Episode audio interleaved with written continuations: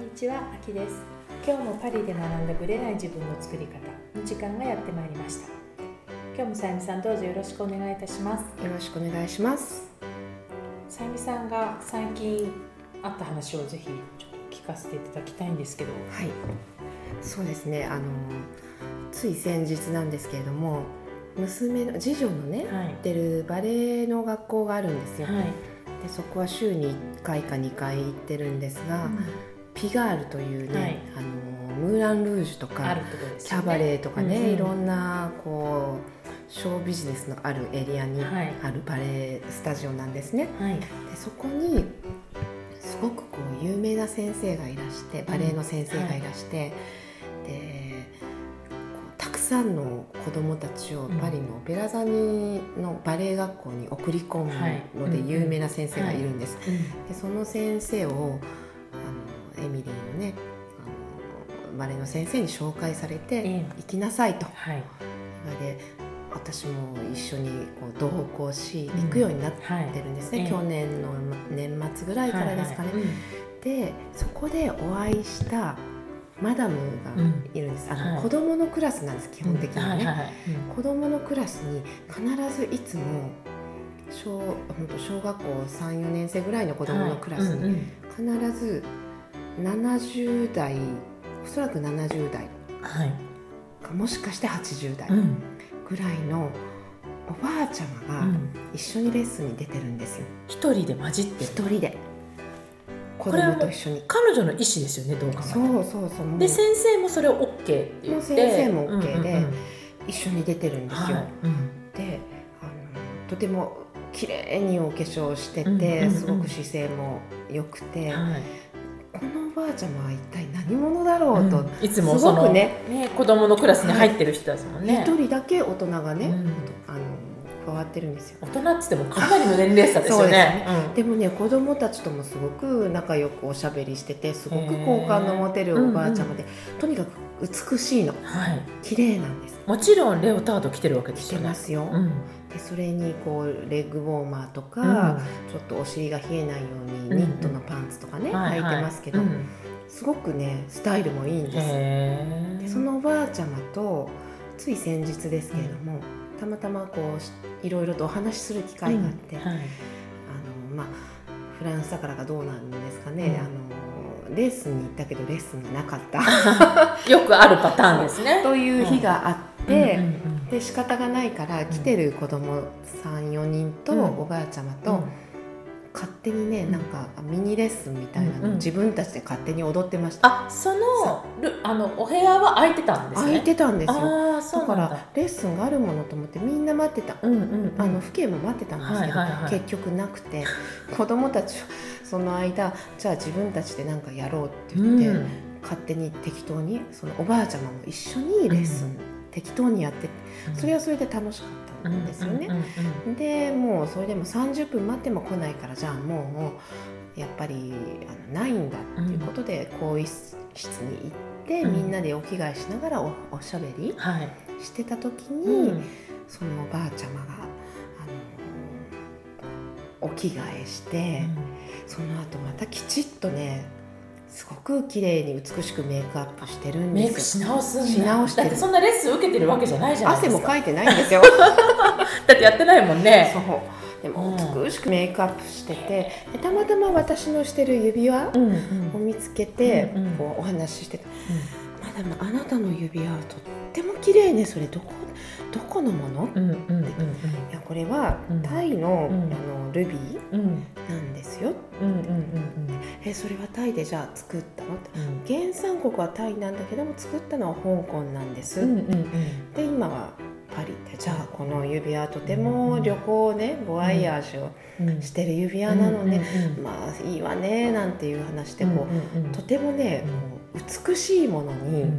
敏感な感じ。すごく興味のあるマダム。うんですよ。70代80代だと思うんですけど、もうとにかく美しいものが大好き。大好き。身の回りに置いておきたい、あのそう美しくないものは嫌みたいな。へでオペラ座のエトワールだった先生とかの、教室を調べて、そういったところにお年をとっても常にレッスンに通ってるのっていうふうにおっしゃっててすごくねなんかびっくりしました。うん、別に彼女バレリーナとかでもないんですよ、もちろん普通の、まあ、趣味の一環としてやってるってこと趣味なんです。ねでもやっぱり70代80代で、うん。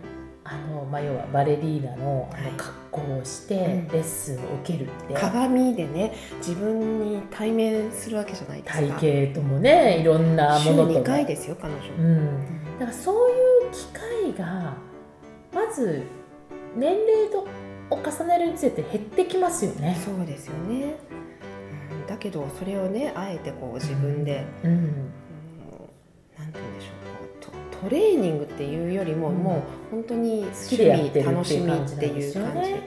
でで子供とも普通になんて言うんだろうこうナチュラルにコうん。ミュニケーションをとって子供と一緒に踊ってるって、うんすごいなと思ってこの柔軟性というのかな、メンタルの柔軟性がすごいなと、うん。うん。そうですね。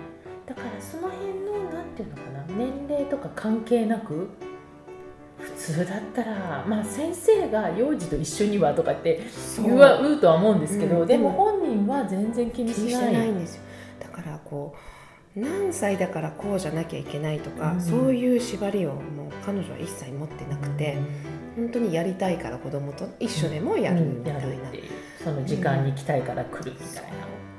でもこう美しくありたいできちっとお化粧も、あと髪もねすごく美しくしてますよ、うんだ。からそういうところで年だからとかっていう言い訳なし、ああいうマダムになりたいなというのが、ちょっと最近の私のうん。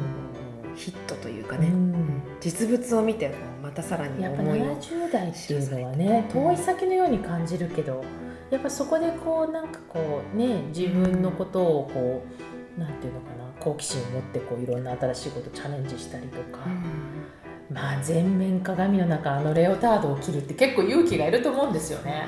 で本当にみんな子供の子供でこう今後オペラ座に行こうと頑張ってる子たちの中で一緒に踊ろうとする70代かそうね80代の人みたいすな。ごいな素晴らしいなと思うん。って、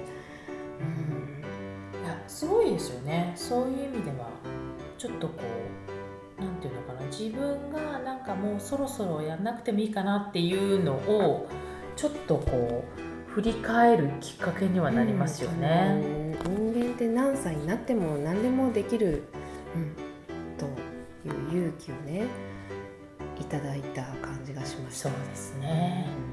ちょっとそういう身近なねこう人生の先輩がいるっていうのは、そそこになんかねフランス女のパリジェンヌのうん。心意気みたいなのをね私は感じたんです。うん。多分日本にもいらっしゃると思うんですよ、うんうんうんだけど結構こういうおばあちゃま見る見かけるんですよ。そうなんですよね、バレエの姿してる姿は私あんま見たことはないですけど でも結構背筋をちゃんと伸ばして。あんまり背の曲がってる人いないくないですか？あとね自分の足で結構一人で立って歩いてる。だから私お年寄り時間の人と結構一緒になることがあってマルシェとかに行くと、うんうんうん働いてる人が絶対行かない平日のマルシェとかって、まあ、お年寄りメインなんですけど、ね。結構一人暮らしっぽいマダムがうん。一人分だけ買って、本当になんか杖つきながらしっかり歩いて帰るみたいな自分のものは自分で調達するぞみたいな意気込みを感じるんですよね。わかりますよ、だからこう寝たきりっていう感覚ってあんまフランスはないかなっていう。多分寝たきりの期間ってかなり短いんじゃないかなと思いますね。だからそういう意味ではこううん刺激になるなとはいつも思ってたんですけど、うんバレリーナの格好したらますます刺激になりますよね。あともうねお化粧ももうレッスンの後とかいつもきちんとやり直してるしでこの後は演劇を見に行くとか、ごく楽しんでますよ。やっぱりね美意識につながるんですかね。本当死ぬまで女。それはすごい感じますね。はい、ちょっと意識したいなと思いました。ははいそれでは本編スタートです本編です今回はちょちょっと皆さんが悩むポイントになるようなところをテーマにしてお話ししたいと思います。じゃあさゆみさんちょっと読んでみてください。はい。人は人自分は自分と思えるようになるためにはどうしたらいいか。っていう話なんですけども、これはですね実は私月1回グループセッションをクライアントさんとやってるんですが、はいそれに出てきたテーマなんですよ。うんでグループセッションやる時っていうのは1人10分ぐらい時間をとってそれぞれのテーマでお話しするってことなんですけどはいこうついつい人は人自分は自分って多分みんな分かってると思うんですけど比較しちゃうっていうところが多分ネックなんですよね。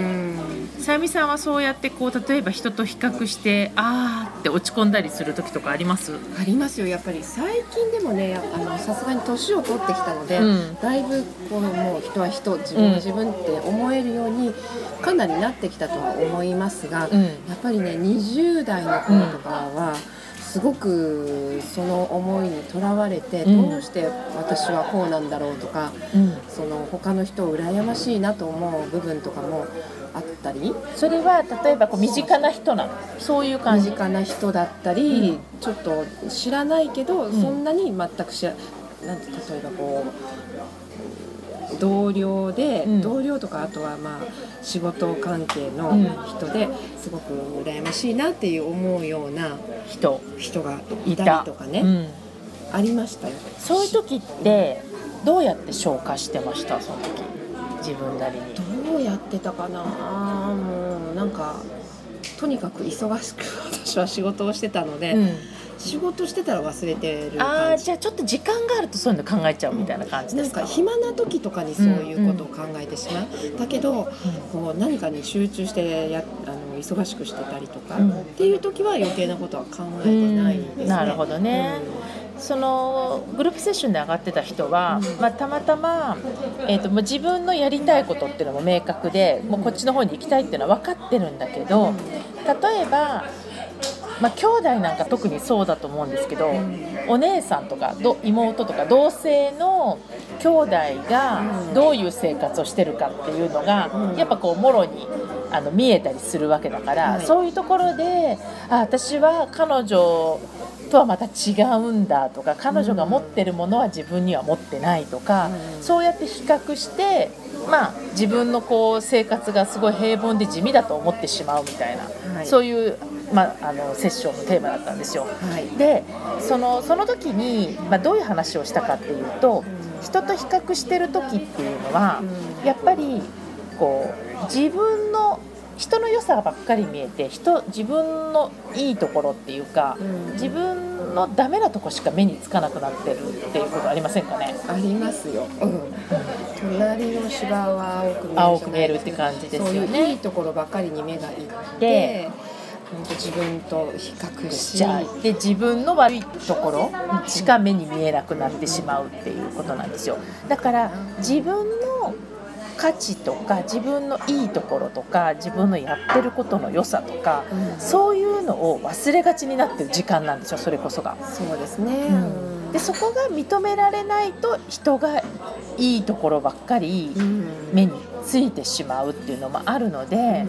やはりそういう時こそ、まあ、本当はそういう時じゃなくてもやった方がいいんですけど自分のいいところとか自分の良さとかそういうのを普段から時間を作って、まあ、書き出してみたりうん。するっていうことがうん。まず根本的に必要かなということはあるかなと思うんですよね。はい。でそれをやらないでこう人と比較してもうん。なんていうのかな。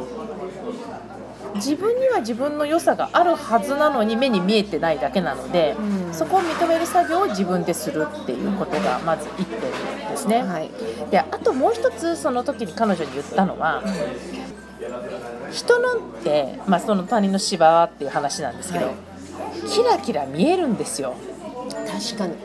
ね、でもだんだんねこう年を重ねていくと うん、キラキラしてるように見えるばかりの人でも、うん。実はいっぱい大変なこともあるっていうのが分かってきて、うん。そうなると本当に今だからねあの、言えますけど、人は人自分は自分って思いますよね。思えるんですよ、うん。やっぱり全てがキラキラじゃないからそうそうなんですよ。どんなに頑張ってても全ての部分でキラキラとはいかないんですよ。いかないんですよ。本当におっしゃる通りで。あの白鳥のね足を水面下でもがいてるみたいなところいっぱいありますますよ。けどそれを見せてないそうなんですよ。だけで実はいっぱいああるるなっていうのが分かりました。私たちが見えてるのは本当に氷山の一角で、うん。その白鳥の上の部分だけなんですよ。ね。美しいところだ、うん、そう。で優雅に泳いでるっていうところはもう本当に上の部分で、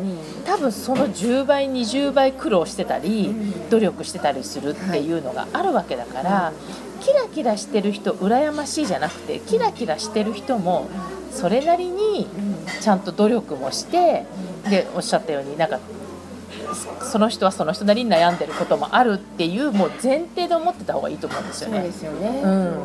そういうことが分かってればあんまりあの誰かのことをいいな羨ましいなとか、うん。そういう目で見ないくなる意味がないですよねやってても。あ彼女も一生懸命やってるんだ。そう。じゃあ私も、うん、まあ自分のできることをやってみようそうなんですよ。っていうふうに思えますよね。そう。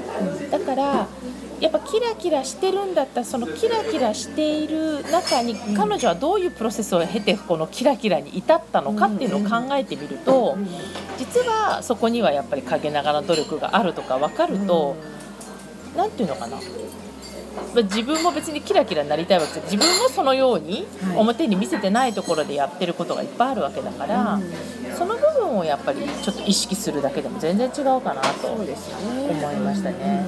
で日本人はやっぱ比較の文化なんですよ。比較の、そううん、あなぜか例えば欧米人は個々人って育ってるじゃないですか、うん。で日本人ってその和の社会でしょ、うん。和っていうのはどういうことかっていうと他人との立ち位置を見ながら自分の位置を定めるっていう、うん。もうカルチャーなんですよ。はい。だから私は私あなたはあなたって動きませんみたいなのが、まあ、欧米だとしたら、あなたはその立ち位置にいるならじゃあ私はこの立ち位置で行ってみようかなみたいなこう相手に合わせてうん。動けるのが日本人の特徴なんですよ。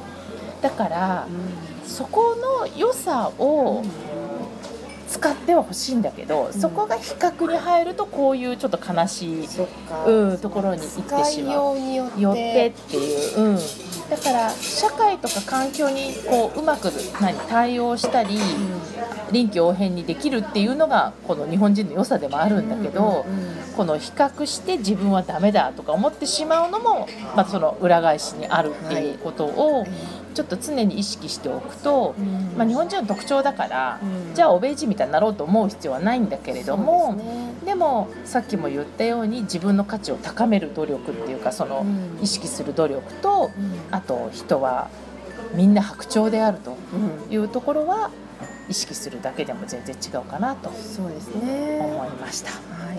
はい、えー、とまた面白い角度の質問があったらぜひ取り上げたいと思いますのでぜひ質問がある方は、えーお寄せください。ありがとうございました。